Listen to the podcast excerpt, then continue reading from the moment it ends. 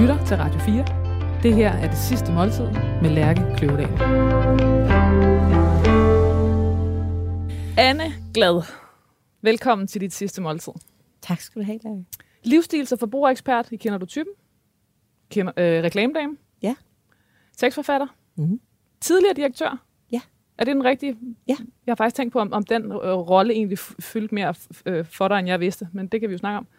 Øh, foredragsholder, Mm. tv- og radiovært, Ja. stilikon. tak. Der siger man bare, ja. Yeah. Of course. Litteraturelsker, Ja. Anne Glad Wagner. Ikke? Jo, Velkommen Det- til dit sidste måltid. Jeg blev lidt i tvivl om, det var Anne Wagner Glad.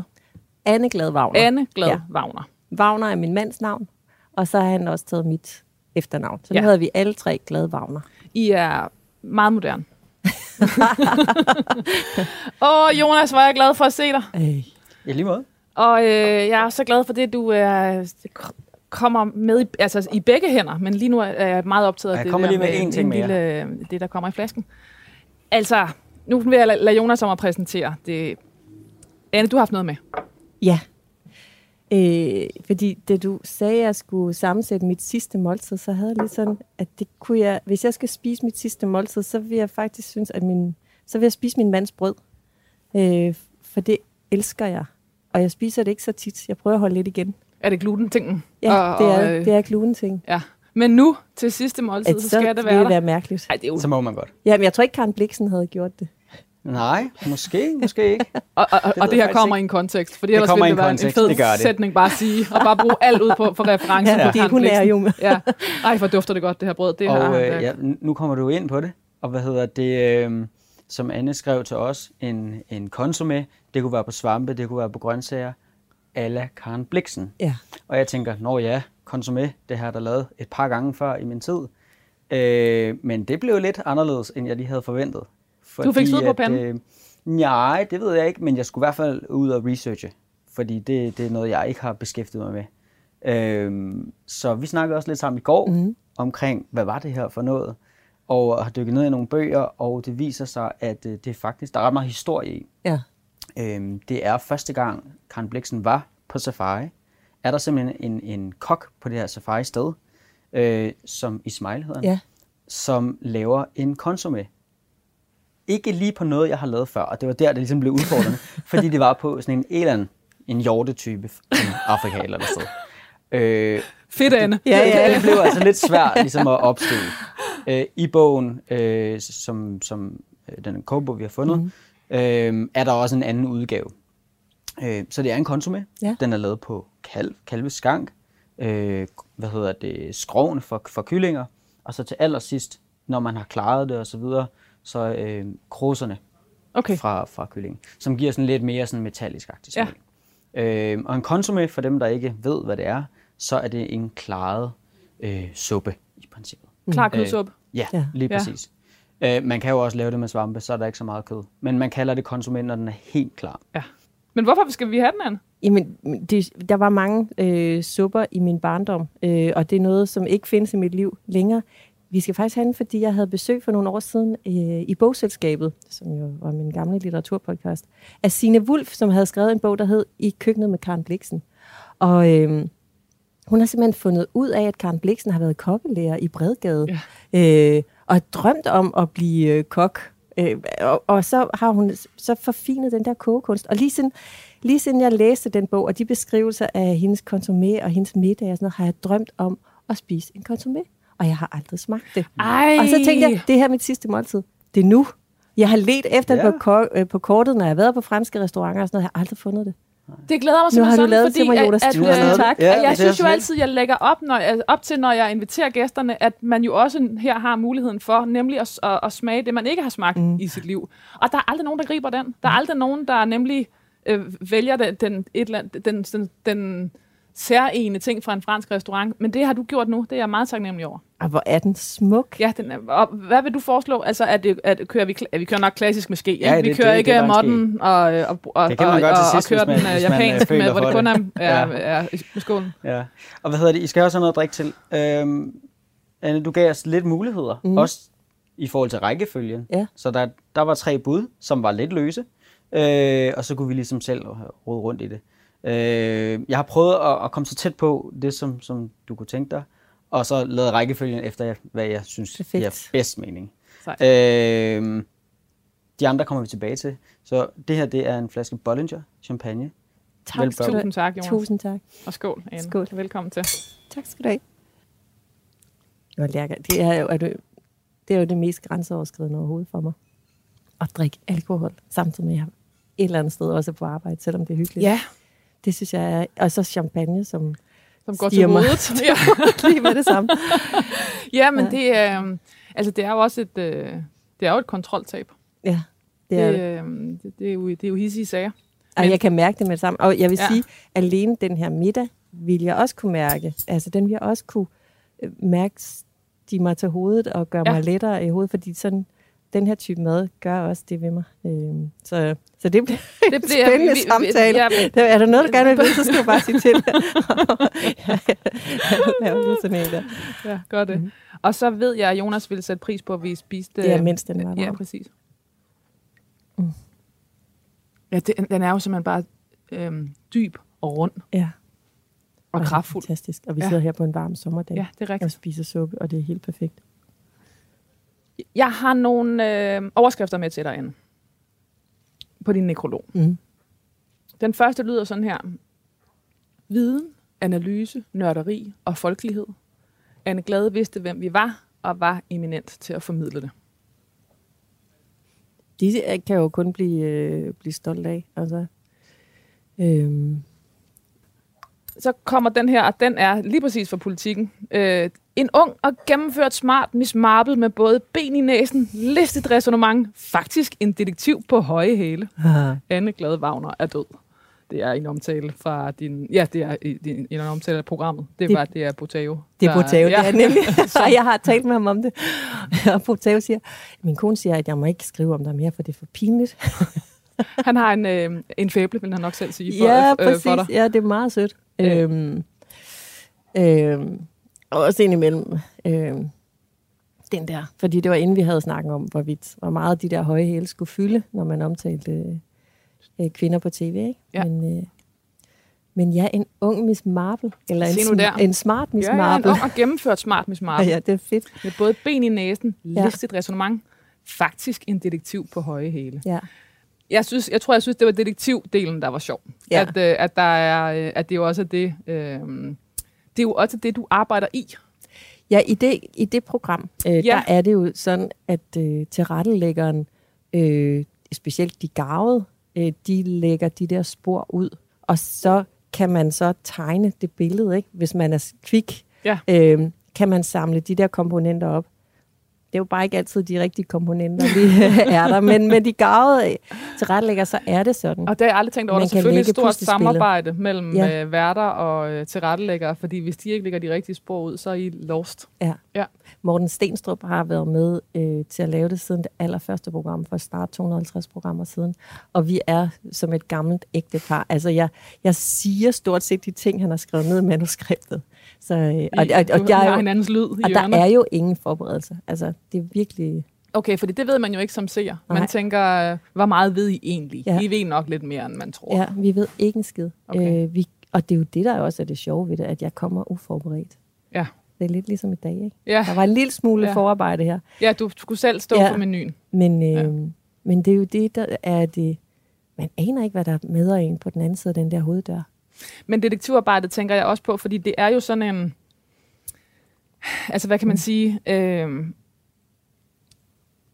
hvor en... en øh, altså, der er, sådan, der, der er jo noget med, hvordan vi, vi, øh, vi definerer, hvem vi er. Og, mm. Og nogen går til øh, klaverjant øh, og, og astrolog Ja. for at få sammensat ud fra alle de her særlige tegn. Ja. Nogen går til... Du ved, der er så mange måder, vi prøver sådan at afkode, hvem, hvem, hvem er vi, fordi at vi alle mennesket er optaget af f- at finde ud af, hvem mennesket er. Ja. Øhm, og øhm, jeg tænker også, at du øh, må have til samtlige midd- middagsselskaber, du må have været til, må, du, må det være sådan lidt ligesom at sidde ved siden af sidst på aftenen, hvor man så øh, er blevet fuld nok og lægen altid får spørgsmålet om. Ja. Øh, Den her Ja, ting, jeg har ja. lige den her ting her, og, og, og det kan være lidt tidligere på aftenen, men du må jo simpelthen også blive spurgt om igen og igen. Nå, men hvordan? Hvordan tænker du så som sådan en som mig? Eller? Ja, præcis. Ja, og der er det jo, det nemme øh, sådan, øh, automatsvar, det er jo, at jeg bliver nødt til at se din sofa, for at kunne sige noget Okay, om dig. det, ikke? det, altså, din, det, det, det er dit rundt, ikke? standardsvar. Ja. Fordi, øh, altså hvis ikke jeg kan se mærket i nakken på den kjole, du har på, så ved jeg jo ingenting. Altså Ja. jeg, kan ikke, jeg kan godt se, at den er smuk, og, og den sidder fint, så det er sikkert ikke en billig kjole, men jeg aner det jo ikke. Nej. Altså, Men det er nemlig det, det er den der fornemmelse, at det er jo derfor, at detektiv er sjov, fordi at man jo tænker, at det går du og gør i dit liv hele tiden. ja. Gør du det? Nej. Øh, altså, det, det gør jo i den udstrækning, at alle gør det. Ja. At når du spiser middag med en, som har et dyrt Rolex-ur på, så noterer du dig det. Mm. Øh, men, men jo ikke ud over det, at vi alle sammen på den måde hele tiden læser hinanden. Og, og, øh, og jeg har altid brugt tøj som sådan et kommunikationsmiddel over for kunder, mm. sådan at de føler sig trygge. Så, Efter mange år i reklamebranchen. præcis. Altså, hvad du selv klædte dig på. ja, nemlig. ja. Ja. Så jeg ikke øh, havde alt for skørt tøj på, hvis det var første møde med en finanskunde. Mm. Altså, de skulle spejles og føle, Mm. mm. sig, føle, at jeg var en af dem. Og så kunne jeg godt have skørt tøj på, når vi kendte hinanden. Mm. Men, men øh, Og det, tøj og tryghed. Og, ja, nemlig. Ja. Og på den måde, så læser vi alle sammen hinanden hele tiden. Øh, og, og ligner måske lidt også øh, dem, vi omgiver os med. Mm. Mm. Øh, så, så nej, det er ikke noget, jeg... Og så må der have været en ekstrem interesse. Du er den, der har livsstilsekspert, der har været længst i Kender du typen, mm. Så meget bekendt. Så øh, jeg ser bare dig komme trillende med indkøbskurven og... Nå. Hvem- hvem, er hun selv? Ja, og, øh, og der er nogle ting, jeg, jeg lige springer over der, øh, fordi det blev for meget på et tidspunkt. Altså, Med, med og interessen for min indkøbskurve. ja, Øh, men når man du er gået online med alle dine netindkøb. Jamen, det gør jeg en overgang, og så nu kan jeg se, at folk...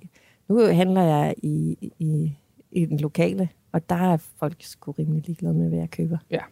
De er som regel heller ikke danske. Dem, Nej, der, okay, det er vi er i, i Det- Indre det er København. turister. Ja, ja, fuldstændig. turister og expats. Ja, altså, og, og det... Øh, ja, altså, det, der var bare sådan lige nogle... Altså, var sådan lige sådan en IKEA-tur. Jeg er ikke kæmpe IKEA-fan. Men øh, der besluttede jeg mig for, ej, det skal jeg ikke. Det skal jeg jo ikke udsætte mig selv for det Nej. her. Det er der ingen grund til. Der var for mange, der havde en, øh, en, en sjov kommentar. Ja, præcis. Ja. ja men, men mere den der sådan, altså helt hovedet ned i, i min indkøb. Okay, så man, og, øh, øh, for, forbi ja, det helt almindelige ja. velopdragende. Præcis, ja, ja. Okay. Den sidste øh, lyder sådan her.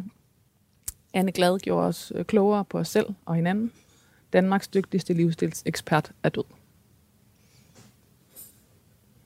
Det var fantastisk, hvis jeg har gjort folk klogere på sig selv. Det- Øhm, ja. og, og, og det med den dygtigste, det er jo vidunderligt. Ja, ja, men... øh, Den er, sige- den er dum og selv at begynde at range over den på en anden måde. Okay, no. eller du, det gjorde du faktisk, eller hvad? øh, jeg jeg øh, sidder jo og lytter øh, til alle de gamle programmer.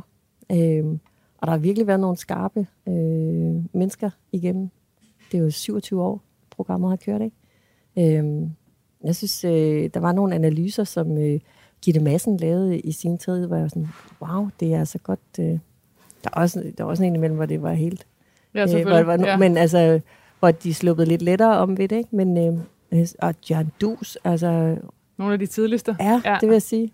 Men det er jo ikke så mange programmer, de har lavet, og det er jo også fornyelsen, øh, som, kan være, kan, som kan være en del af kunsten, ikke? Øh, men det, man glemmer, hvor, hvor, hvor længe det her øh, koncept Det har i hvert fald været en del af vores de liv, ikke? flestes øh, opvækst på den ene eller den anden måde, hvis man i hvert fald har været i nærheden af en, en, af en tv-skærm. Hvis man er den generation, der er vokset op med en tv-skærm. Og det er jo det, der er pointen her, at det er programmet, som er, er stjernen, ikke? Mm.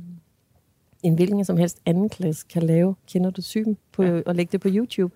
Man forstår konceptet intuitivt. Øh, for evigt vil der være nogen, der finder på at lave det her til bryllup og, Mm. og Ja, og det leger med vores fordomme, det, det leger ja. Ja. med, altså der, der er så meget, og, og, der er så mange øhm, forskellige motorer, man kan skrue op og ned for. Ja, præcis. Øh, ja, så det er... Jeg tænker, det, det kan overleve længe nu. Ja. Øh, Det er et- det skiftet ud på alle pladser. Det er et, øh, indbegrebet af et godt koncept. Virkelig. Og et dansk koncept. Er, er det sådan et af dem, der er solgt til udlandet? Øh, de har forsøgt på et tidspunkt at sælge det til, øh, til Hollywood øh, på Ja. en eller anden, øh, den der tv-mæssige kande. Ja. og hvor der er lavet sådan en lille øh, promofilm, hvor man ser øh, George Clooney og sådan klippet forskellige... Ja, tak. Øh, ja. ja, det vil man gerne. Og det er jo måske det, som MTV Crib øh, gjorde lidt, ikke? Det giver jo ingen mening uden for Skandinavien at lave det her program. Øh, I England giver det ikke mening, fordi de har sådan en presse, som altså, med næb og klør vil ja. komme ind og, og rode rave i alting.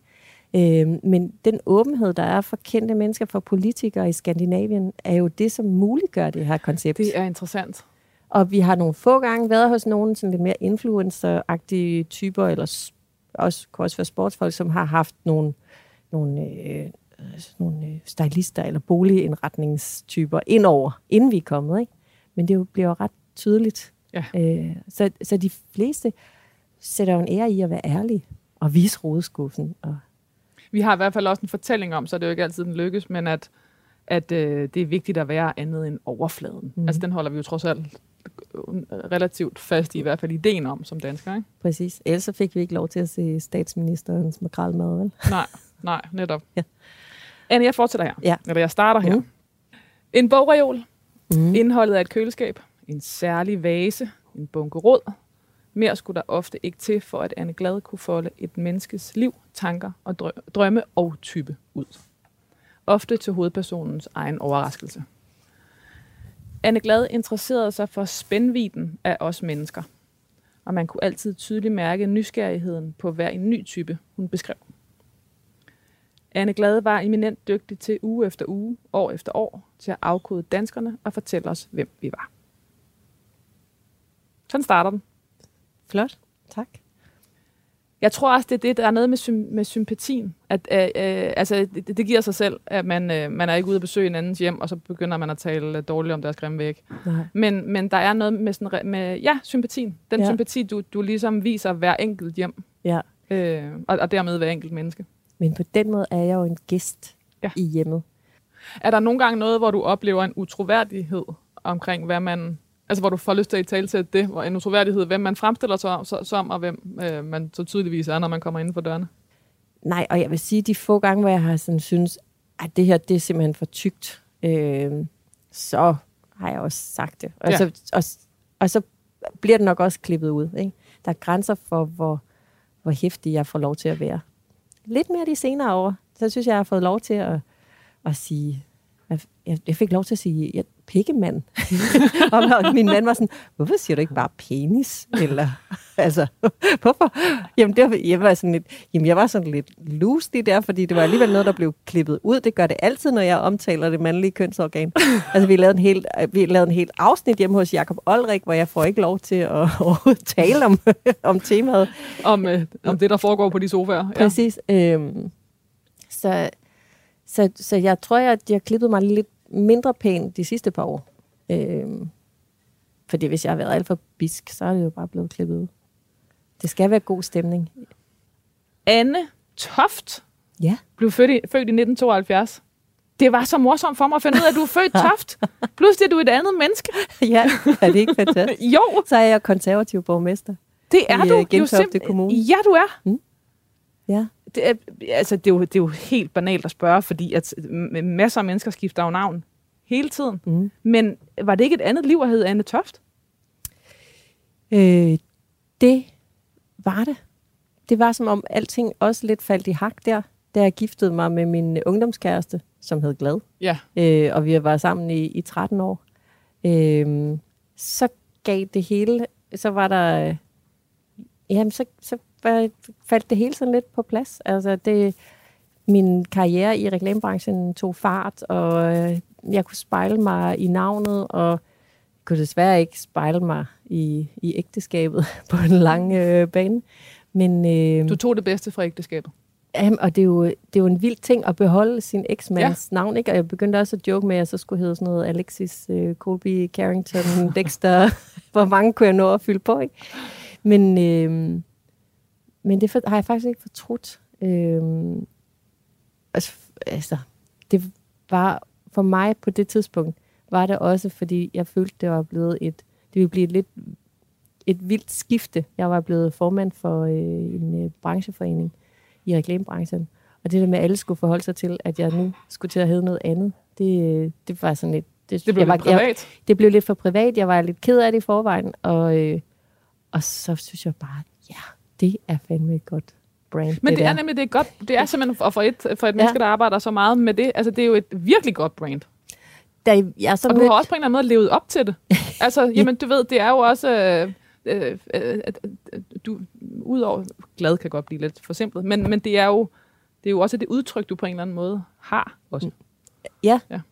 ja, så det var også en, øh, en øh, overvejelse øh, at tage min mands efternavn. Det var faktisk, hans overvejelse var større end min, fordi... Øh, Din nuværende mand. Min nuværende ja. mand, ja, som hedder Wagner.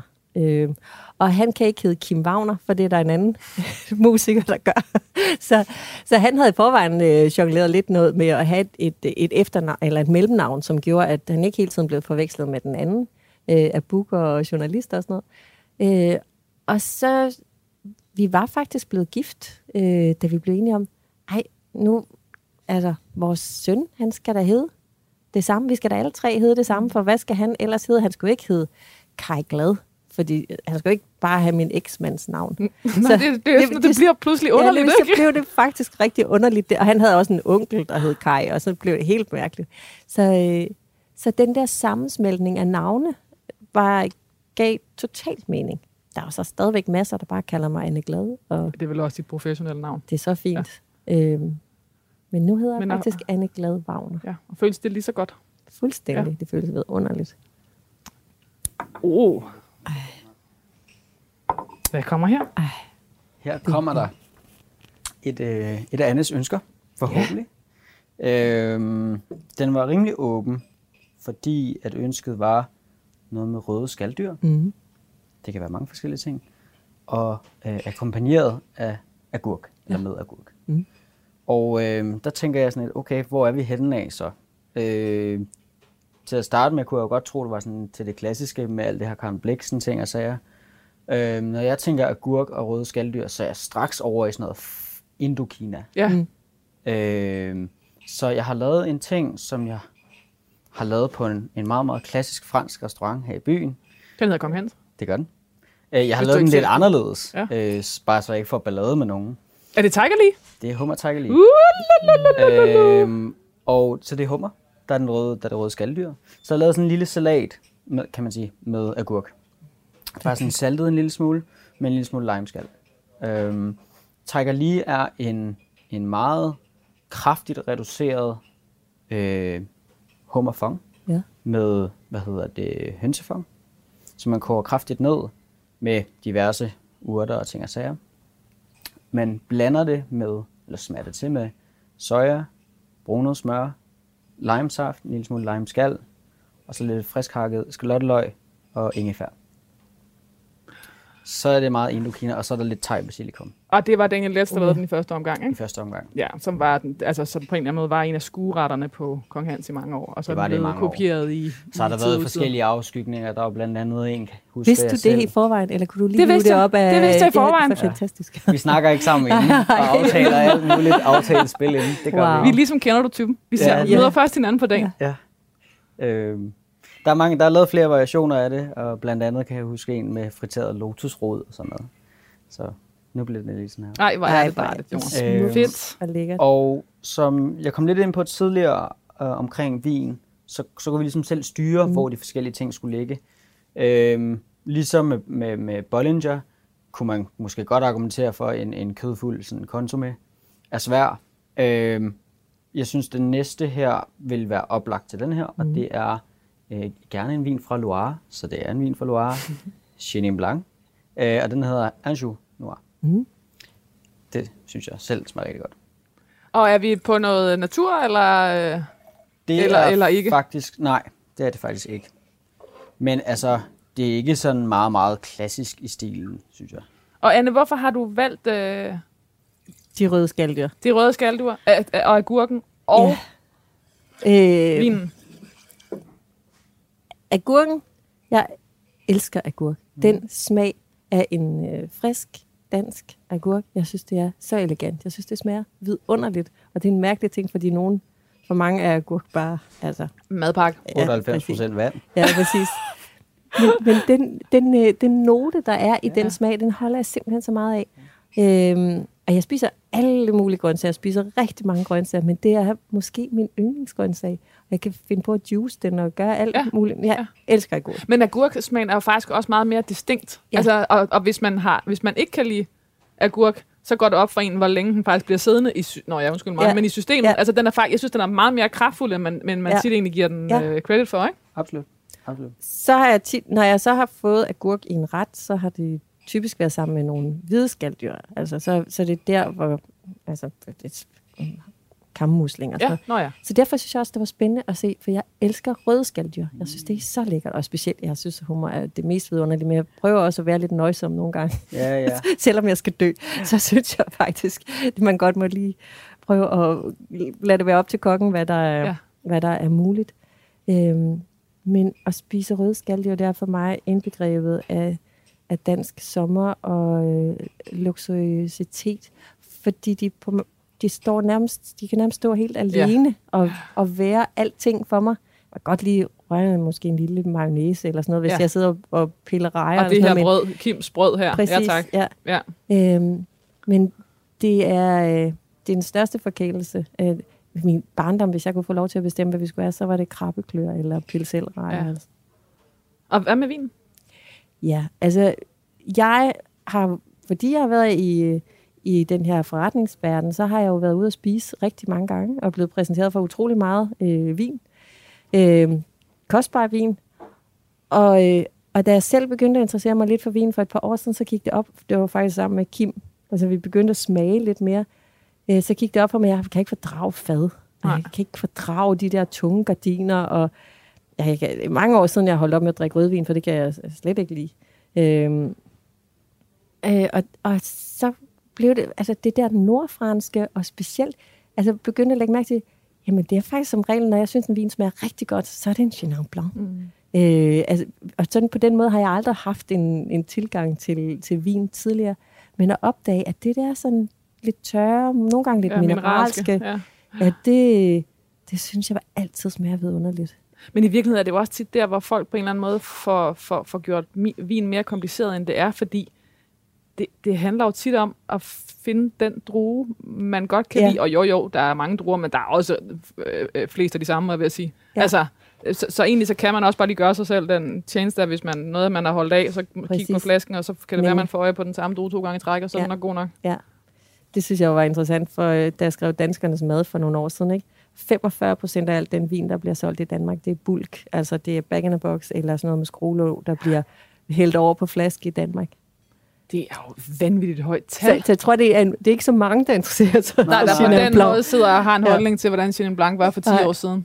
Jeg vil næsten garantere, at det ikke er bulk. men, men du bliver alligevel lidt nervøs. Jeg går, jeg går. Velkommen. Tak. Men Anne, den bog ejer jeg jo. Gør du det? Ja, det har jeg. Ja, jeg vil Øh, faktisk det gør have taget jeg. den Og til stor øh, glæde, fordi at det er jo netop, altså, øh, altså det er jo en vidunderlig bog.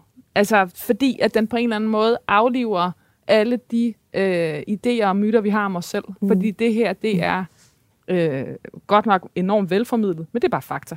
Ja, den er også knastør. Den er knastør, men den er, det er jo, det er jo ligesom, øh, det er jo sådan et, det er jo en ikke poleret sandhed om danskerne. Mm. Det er, øh, og der er godt nok langt fra, hvordan vi ser os selv, øh, især måske i forhold til gastronomi. Det kan være, vi skal forklare lytterne, Ja. at den er baseret på sådan noget, der hedder Nielsen-data. Og Nielsen sidder og holder øje med alt, hvad vi putter i indkøbskoden. Det vil sige, at den har styr på ja, alle stregkoderne. Så, øh, så den, den, de Den data sandhed. fik jeg adgang til, ikke? Så det er jo det. Og det betyder, at, at vi alle sammen, det mest spiste stadig er øh, øh, rugbrødsmadder, øh, Ja. pizza og... Ja, så var det suppe på det tidspunkt. Det viste sig, at madkulturen, de, øh, de, det, det var deres måling, jeg baserede mig på der. De havde for vane at, at måle i oktober. Mm. Øh, så det var et lidt misvisende Vigtigt. billede. Ja. Ja. Øh, nu er det sådan, at på førstepladsen er der stadig robrød, og så er det øh, kylling øh, med grøntsager. Åh oh ja, som er også et vidt begreb. Ja, præcis. Ja. Med kartofler og eller grøntsager. Øh, og så er det pizza. Og pizza er stadigvæk gigastor. Men, men, øh, men det er jo simpelthen så interessant, Det hvordan er dem, vi er. Vi er sådan nogle vanedyr. Ja. Og den der pizza er jo ikke sådan en hjemmelavet pizza. eller en stenovens surdejspizza, det er jo i rigtig mange tilfælde en takeaway, eller, eller sådan en Frysepizza. frysepizza. Ja. Anne Toft blev født i 1972 og voksede op i en tryg familie i et parcelhus i Næsby på Fyn med sin mor, far og storebror. Der bor forældrene stadig. Mhm. Ligesom hendes mormor blev boende på den store gård, som Annes mor voksede op på. I Anne Glades barndom var der plads, frisk luft og stor køkkenhave. Mm. Og Ja. selvforsynende. Øh, altså, jeg, det der øh, Næsby er sådan et øh, parcelhuskvarter Okay. fra 60'erne. Ja. Øh, så det er sådan ligesom... Det Der er ikke så meget øh, plads til stor køkkenhave. og- Nej, Nej. Øh, men det var der ude hos min mormor. Så der var den store køkkenhave. Øh, og ja, i lange perioder også, hvad det er i min erindring, sådan ret selvforsynende. Ja. Der var nogle andre end øh, min morbror, han havde også en gård, og, og, øh, og indimellem så landede der sådan en, en kvart ko eller en, en halv gris. Og Noget af det værste, jeg vidste, det var faktisk at spise sådan oksebøf i rigtig mange år. Den der engelske bøf, sæle leder Ja. eller Ja, såleleder. ja. Jeg, jeg synes, det var... Ja, det fik jeg rigtig, rigtig meget. Og det var også, fordi de skulle have økonomien til at hænge sammen. Øh, mine forældre. Ja. I de der 70'er og 80'er. Der, og, øh, ja, fordi det var, der er jo rent med høj op husen. Ja, du ved, Ja, ja, der var præcis, En, øh, ja. Og øhm, altså, så, så, ja, den var jo, min mor havde den der sådan, hun, hun kom fra noget lidt andet, og Ja. havde jo ikke valgt øh, sådan det privilegerede liv. Hun var, havde valgt at blive øh, folkeskolelærer, og havde, øh, havde mødt min far, som var rundet af sådan, hans, øh, min farmor og farfar var mere arbejderklasse, øh, og, og sådan kæmpede sig op, fik deres eget ismejeri. Øh, min farfar var brugsuddeler i mange år også, og sådan noget. Øh, og sådan, var sådan, de var sådan, de klatrede øh, i, af, af, den sociale rangstige, hvor, øh, hvor min mor, hun, hun kom meget med den der øh, sådan bevidsthed om, at det, det gik godt på den store gård. Ikke? Ja.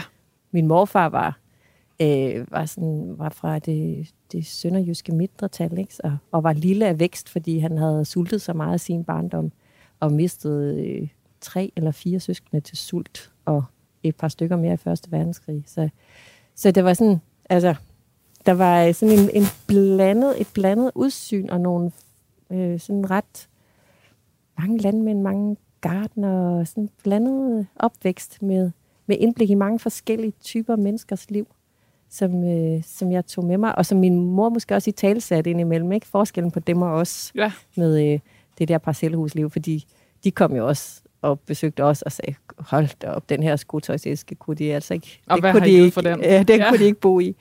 Øhm, og, øh, og min mor, hun var glad for at få en uddannelse og, og lave noget helt andet. var det et tydeligt værdisæt, du voksede op med? Ja, det synes jeg. Øhm, øhm, min far havde også en sådan stor social indignation, øh, og drillede min mor, som jo var rundet af venstreballer og et andet, et andet fokus i livet, øh, hvor han var sådan meget på fagforeningsarbejde. Og, og, og hun, tror jeg også, hun fandt sig selv i sådan, faktisk at tage sådan det der kunsthåndværk, som hun var vokset op med alvorligt, og vævede og kniblede og strikkede og hæklede og syede, øh, og, og sådan udtrykt så kunstnerisk af den vej også. Øh, så jeg tror egentlig, hun følte, at hun sådan fik øh, rullet sin identitet ud. Jeg er også vokset op med en far, som var meget hjemme. Øh, han tog lidt, lidt kortere arbejdstider i perioder, hvor hun havde travlt med at tage noget matematik ekstrauddannelse, og, og de valgte at have barnepiger og sådan noget, da vi var små, så de også kunne realisere sig. Og jeg husker det som, som meget trygt og, øh, og meget sådan helt støbt.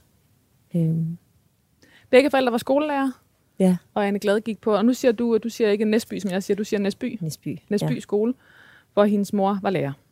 Set i bagspejlet var det ikke en særlig klog beslutning, for, og det er citat, de andre lærere var selvfølgelig usædvanligt venlige og omsorgsfulde over for Anne og hendes bror, og det gav en bagside i forhold til klassekammeraterne. Jeg tror, min bror vil sige især over for Anne. Det er fra Alt for damerne i 2018, hvor der også bliver konkluderet, at Anne Glad var ensom i klassen. Ja, det vil jeg sige. Altså, øh, og så både og, fordi Øh, nu mødtes jeg lige med en af mine gamle øh, skolekammerater, som hedder Jan, og vi havde band i flere år. Så var det det, vi gjorde efter skole. Så gik vi ned i hans kælder, og så spillede vi band. Og, og spillede alt muligt 50'er, 60'er. Var det Rib Rapperupperne? Yep. Øhm, og det var jo et enormt værdifuldt fællesskab. Men i forhold til pigerne, så var jeg helt klart udenfor.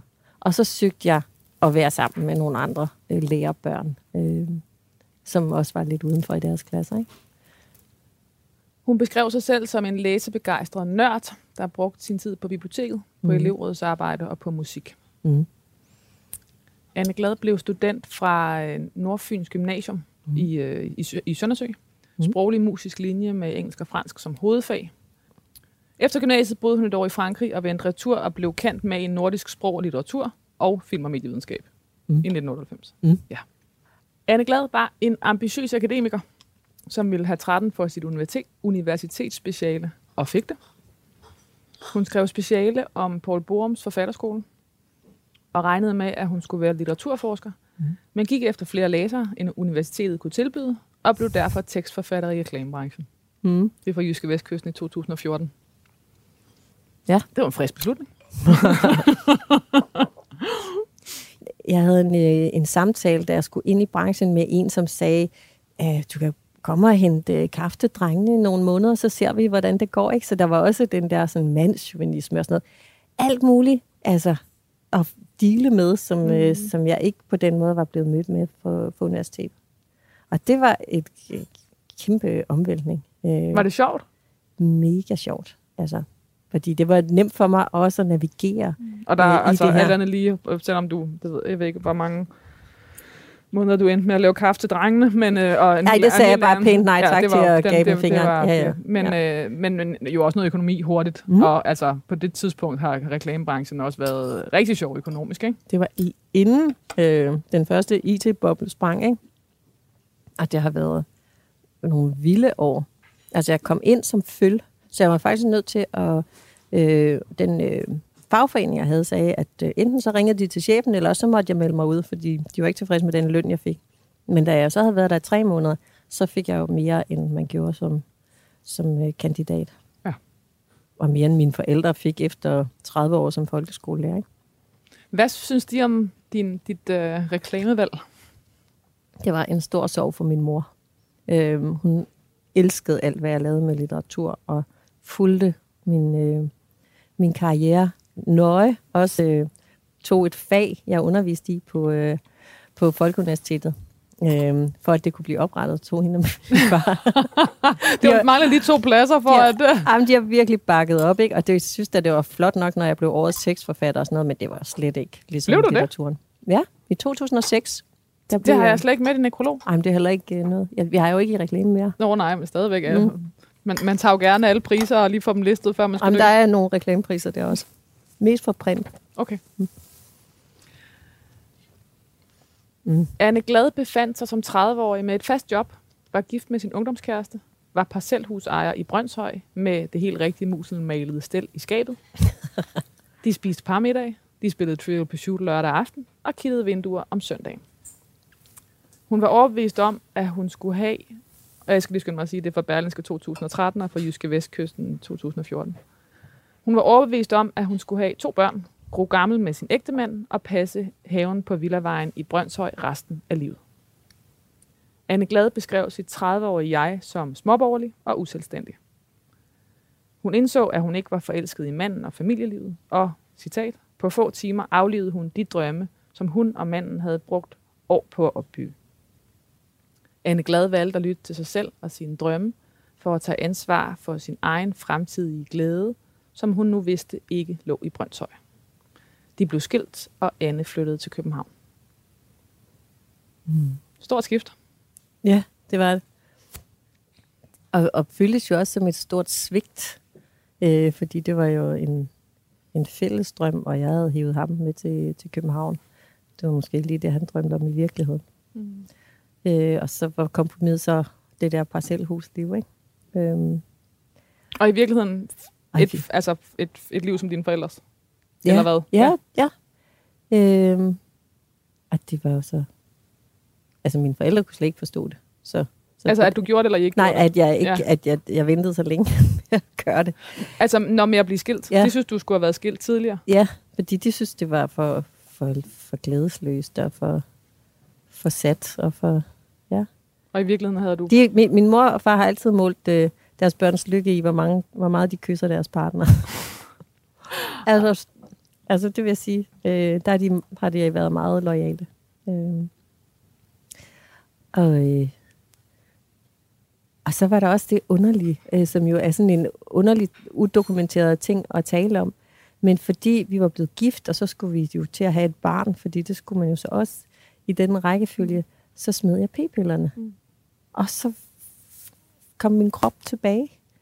Øh, jeg troede, at sådan nogle fornemmelser, de, de bare æbbede ud med 20'erne, men det gjorde de jo ikke. Altså, prøv at forklare Øh, det. al- Altså den her, jamen sådan en, øh, som at, at være i en klokke af, af, af hormoner, som, øh, som så øh, bliver løftet af. Ja, Og så dufter og smager og stråler verden jo, øh, som den gjorde, da man var 17, og, og startede på de der p-piller. det er en underfortalt historie.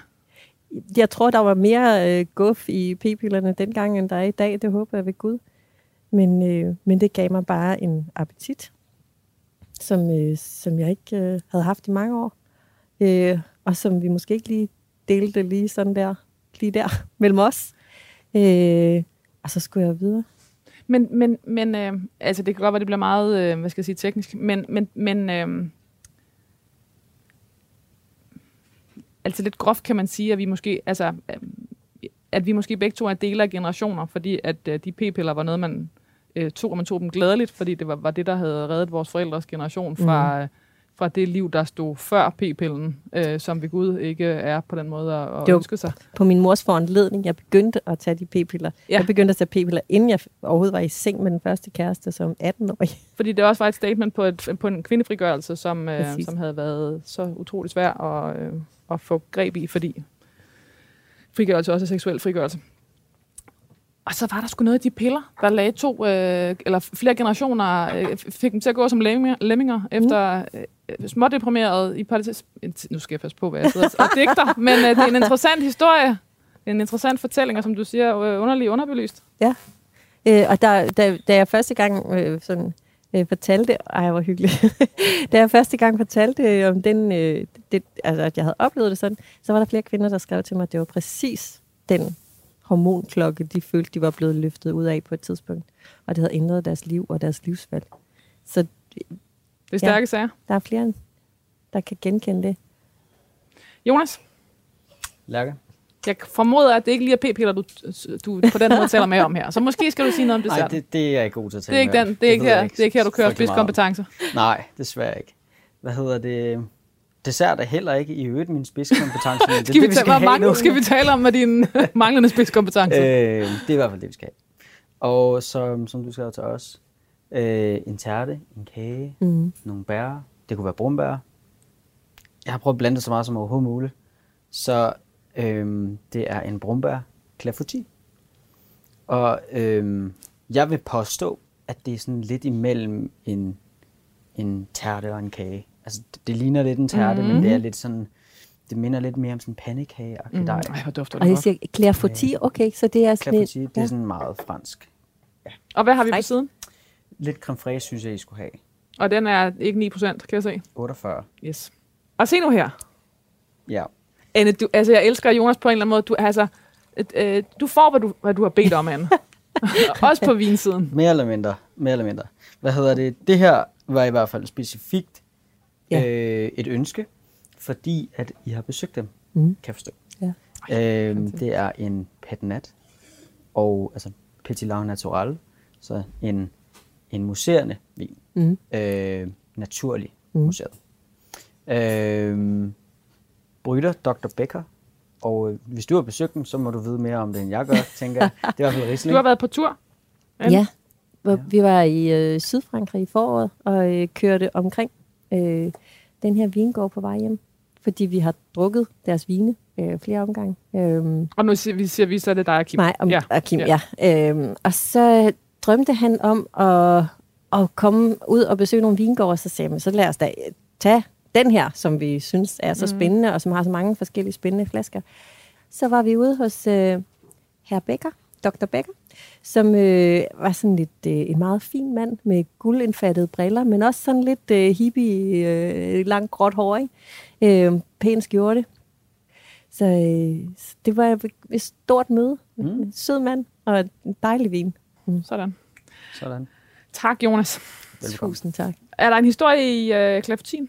Ja, det er Nej, der ikke, for det har Jonas øh, Nej, Det, er bare, jeg, var- det var lige før, jeg sagde, at vi slet ikke skulle have en, øh, en dessert. Men øh, Fordi du ikke er så... nej, jeg er ikke så dessert, men jeg kan, elsker faktisk øh, øh, kager med, med frugt. Og, øh, og jeg sagde også, at jeg behøvede virkelig ikke være noget øh, mejeriprodukt til desserten. Og den ligger også lige så fint på en tallerken ved siden af. Præcis, så man kan selv vælge Ja. sin 48% creme fraiche, eller Ja. bare tage den kagen, Ja. præcis som, eller Klaftin, præcis som. Ja. Anne, vi kommer fra det her med, øh, mm. altså, som jo er en, bliver, bliver en sidehistorie i nekrologen med, at, øh, at, at være på vej til et, øh, et liv, der måske ikke var, var, var dit, og så i virkeligheden blive reddet af at stoppe med p-piller. Ja, altså Fordi- en kombination, ikke? Fordi det var også... På det her tidspunkt, der øh, var jeg på et stort amerikansk netværkbyrå, øh, som hedder DDB, som faktisk var sådan lidt... Øh, det er det, som øh, Mad Men er inspireret af. Og der... Øh, ja. Øh, og, og der var der sådan, de havde øh, investeret en masse penge i et webbyrå, hvor altså sådan helt skruet op på lønninger og antal mennesker, og så kollapsede økonomien i hele det der i løbet af ganske kort tid. Så, øh, så jeg blev fyret i 2002, og, øh, og det var jo så også altså, på det her tidspunkt, hvor øh, det var, vi sad i et hus, som vi havde taget på øh, med en fast, fast rente og Fast forrentning, ja, ja. ja. realkreditlån efter den, sådan på den gamle klassiske måde. Så det var også, der var også nogle økonomiske overvejelser, øh, hvor det gik op for mig sådan, jeg vil ikke være bundet til at skulle, altså for det første så blev jeg længere i det job, end jeg havde lyst til, fordi jeg simpelthen var bundet på hænder og fødder af det der øh, huslån. Og så hele den angst, det udløste, da jeg så øh, blev fyret, øh, og hvor forskelligt vores værdisæt egentlig også var mm. på det økonomiske. Øh, så det var også, øh, det var også lidt en flugt fra det. Mm. Øh, jeg skal være sammen med mennesker, som er generøse og, og, og jeg har lidt, øh, ja, ikke er fedtet med sig selv på mm. nogen måde. I vinteren 2012 kvittede Anne Glad titlen, æren og pengene som partner i reklamebyrået Sunrise. Mm. Hun blev strategisk direktør i reklamebyrået, øh, hedder det Envision? Ja. Og var i mellemtiden startet som livsstilsekspert på det allerede dengang ekstremt populære DR-program Kender du typen? Ja. I et interview øh, til Alt for Damerne i 2018 fortalte Anne Glad, hvordan hendes mor altid havde haft uendelig tillid til datterens evner, fordi hun aldrig havde stødt på noget, Anne ikke var dygtig til. Nok var det et udtryk for moderkærlighed til sit barn, men ingen omkring Anne Glad var nogensinde i tvivl om, at hun var dygtig. Til skolen, til litteraturen og til at skrive. Dygtig til at formidle og analysere, til at læse mennesker og forstå dem i sammenhæng med verden omkring dem. Dygtig til at opsøge kærlighed og give kærlighed. Dygtig til selv at være mor, til at inspirere andre. Hun var dygtig til at være glad. Anne glad. Det var altså også journalistens øh, fortolkning, der kommer ind over det. Anne Glad Wagner efterlader sin søn Kai og sin mand Kim Glad Wagner, der er musiker. det er dejligt, de lever længere, end jeg gør. Ikke? Er det? det er en tryg tanke. Ja. Ja, ja da. Jamen, det, der, der har man det jo lidt forskelligt. Ja. Ej, jeg vil det være helt... Altså selvfølgelig skal børnene leve længere Ja. end en selv. Jo, jo. Øh, og, og Kim og jeg, øh, vi har jo sådan en, en eller anden... Vi kan jo måske mødes øh, øh, der øh, mod slutningen. Der var en, øh, en af min mors tanter, der sagde, trak mig til side, da jeg var, var barn, og sagde, altså, hvad du end gør, så lov mig, du vælger en yngre mand, så du ikke skal ende med at være sygeplejerske. For, for, for din gamle mand. Ja. Det var da noget af livsråd. Øh, Din mand er yngre end dig. øh, Det er ikke gået forbi øh, hvad hedder det, mediernes øh, Nej, nej, nej, det er spændende, ikke? næse. Det er, Ja, men det, det er faktisk også, i livet er det faktisk ikke så tosset. Øhm, Fordi at øh, alle statistikker siger, at øh, Jamen, han kommer for det første nok til at leve lidt kortere, end jeg gør, men, øh, men der er også, vi er også bare øh, sådan meget øh, det samme sted i livet, oplever jeg sådan mentalt. Øh, det, og det kan være det, fordi det er ham, der er helt vidunderlig. Men jeg synes, vi har meget til fælles. Øh, og meget, øh, der er mange af hans anskuelser, som, som også er sådan lidt generationspræget, men som var jeg helt, altså, vi falder helt i hak. Så øh, altså måske bare en, en, altså en anerkendelse af, at det ikke er så vigtigt med den der alder. Med de tal. Ja, præcis. Ja. Vigtigt, hvis man gerne vil være gravid som 45-årig, men øh, ellers måske ikke så vigtigt. Som, øh, forholder du dig til at dø? Øh, ja, øh, jeg forholder mig også til at blive syg. Ja. Øh, det er faktisk en af de sådan, ting, jeg har gjort her, øh, da jeg rundede et skarpt hjørne for nylig, at jeg fik lavet en ordentlig, det har jeg jo altid haft i reklamebranchen, har jo altid været pakket ind i alle mulige sundhedsforsikringer. Og nu har jeg igen fået lavet sådan en sundhedsforsikring, sådan at hvis jeg bliver syg, så kan vi stadig, få, så behøver vi ikke flytte. Altså, så ja. kan det stadigvæk hænge sammen. Så du, lige nu har du pakket døden ind i praktik? Ja, fuldstændig. Ja. Og jeg har også øh, doneret alle organer, og, og også øh, Kim er ikke i tvivl om, at hvis øh, jeg stiller træskoene, så skal han bare vikle noget stof om mig og smide mig i skovbunden, så, øh, så er jeg glad. Altså, så, så på den måde har jeg også forholdt mig helt altså, hvad betyder pragmatisk. Det? Nå, men at øh, hvis man kan undgå sådan en meget miljøbelastende kremering, så vil jeg klart foretrække det. Har du været ved at dø? Aldrig. Ja, altså, der var engang nogen, der, der ligesom tog en, øh, en oplevelse og, og vinklede den journalistisk sådan, den dag jeg snød døden. Øh, okay. hvilket var så groft, fordi Nå. det var ikke det, der var, der var historien i, øh, i, den, øh, i den historie. Altså, det, det er så sensationelt, så, øh, så derfor, fordi der er jo nogle pårørende, som, som bliver konfronteret. Jamen, jeg vil gerne fortælle dig det kort, ja. men øh, da jeg, den sommer, hvor jeg lige er blevet student og øh, arbejder i marken med at trække roer ude hos min øh, morbror for at tjene penge, til jeg skal til Paris, så er der en mand, øh, en yngre mand, som, øh, som følger efter mig på cykel, som vi ligesom følges ad ud af den der lange øh, landevej kl. 6 om morgenen. Øh, og han inviterer mig også i biografen, og, øh, og så siger jeg til min mor, jeg synes, han er lidt creepy, ham der. Øh, altså, dels det der sådan, hans måde at tale på, hans øh, påklædning. Og nu har han også inviteret mig ud, og vi møder ikke et øje på den der landevej. Altså han kommer og cykler med dig, ja. eller hvad? Okay. Og min mor, hun siger, at ah, det er jo ikke noget. Øh, men ved du hvad? Jeg er simpelthen ved at være træt af, at jeg ligger doven hele den her sommerferie. Skal vi ikke bare sige, at jeg kører dig? Ikke? Typisk min mor. At hun bare griber det, og så, og så kører hun. Og ikke gør det til et problem. Præcis. Eller gør det farligt. Nemlig. Det er ikke noget farligt. Mm. Øh, men hun er selv fra landet, og mødt alle mulige mærkelige typer. Mm. Så hun, hun siger bare, at det er godt for mig at komme ud af fjerne. Jeg føler, at jeg spilder min sommerferie. Ikke? Og så kører hun mig resten af, af sommeren hver morgen. Og han bliver så senere anholdt øh, for et... Øh, han har, han har øh, slået en kvinde ihjel. Øh, i, den der, I den der periode. Ikke? Okay. Øhm, så, så, så, og det er jo, altså, det tror jeg ikke, at der har været en skytsengel. Jeg tror, der har været en, igen, en menneskelig øh, moder, mm. intuition, som, hvor er det godt set af hende, og hvor er det godt set af mig, og gribe den der, der er noget her, der rasler. Ja. Og så sige det højt, i stedet for at slå det hen, men tage sin, tage, på den måde, så så bruger jeg min intuition. I livet du, bruger jeg min ja. intuition. Ikke? Blev du bange? Øh, efterfølgende blev jeg, blev jeg ret skræmt, for det var en sag, som kørte over noget tid. Ikke? Øh, og der gik noget tid, før de, de fik fat i ham, fordi han smuttede til fremmede legion og sådan noget. Du godeste. Okay, det er en meget sensationel historie. Ja, og det var også, hvis man så vinkler den som den dag, jeg snød døden, så bliver det jo endnu mere. Mm. Men det gjorde jeg jo ikke. Men øh. hvad gjorde det ved dig? Eller gjorde det noget ved dig? Øh, altså, det vil jeg ikke sige, ikke på det tidspunkt. Der har været andre sager, som ikke har handlet om mig, som i mm. virkeligheden hen ad vejen har forrykket den der, jeg er ikke bange for mørke, jeg er ikke bange for at være i et stort hus ude på landet helt alene. Det rører mig overhovedet ikke.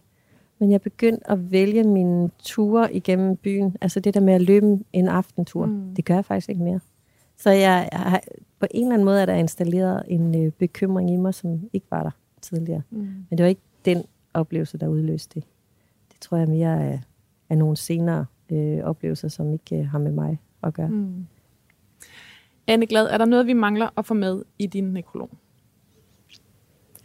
Altså, jeg vil, jo- jeg vil jo håbe, at øh, øh, som, som øh, sådan offentlig menneske, så bliver man spurgt, om man vil gøre, altså stille op til velgørenhed og sådan noget. Og der i stedet for bare at lægge øh, ansigt til et eller andet, der er ude af mine hænder, øh, i, og som jeg ikke rigtig kender i dybden, så har jeg i, i rigtig mange år arbejdet med øh, julemærkehjemmene. Øh, og brugt rigtig meget tid på at sidde i bestyrelsen der og være næstformand. Øh, og det har jeg gjort i øh, en del år. Jeg har på et eller andet tidspunkt blev jeg jo smidt ud, men jeg foreløbig har ikke nogen øh, intentioner om at, at stoppe med det arbejde. Øh, og det øh, er noget af det, som, som også giver rigtig meget mening for mig. Mm. Øh, det er også det, der passer mig rigtig godt øh, i, i, den, i den type samarbejde. Mm. Og så er det en af mine gamle kunder, øh, der er direktør dernede, mm. Søren Ravn Jensen, som har været erhvervsdirektør i PostNord i mange år. Sådan. Det, øh, det, på den måde så er jeg jo også sådan et netværksmenneske, som øh, holder fast i sådan nogle relationer. Æret være hendes minde. Det var godt, jeg selv kunne puske lorien der til sidst, ikke? når nu ikke nogen andre gør det. ja, den kom som et meget fint. Jamen, bless her soul, agtigt ovenpå. Ja. Anne Glad, Wagner, tusind tak, fordi du ville være min gæst i det sidste måltid. Tak fordi du vil have mig. Nekrologen er skrevet især på baggrund af artikler fra Berlinske 2013, Jyske, Vestkysten 2014, Alt for damerne 2018, Fyns Stifttidende 2022 og Femina 2022. Du har lyttet til det sidste måltid på Radio 4, hvor livsstilsekspert Anne Glad var gæst. Jonas Frank lavede maden, Kasper Risgaard var producer, Anna Paludan Møller researchede og hjalp mig med nekrologen. Agnete Slikkol har fotograferet de retter, vi har spist og de vine, vi har drukket, og dem kan du altid finde på min eller Radio 4's Instagram. Jeg hedder Lærke Kløvedal, og jeg er glad for, at du lyttede med.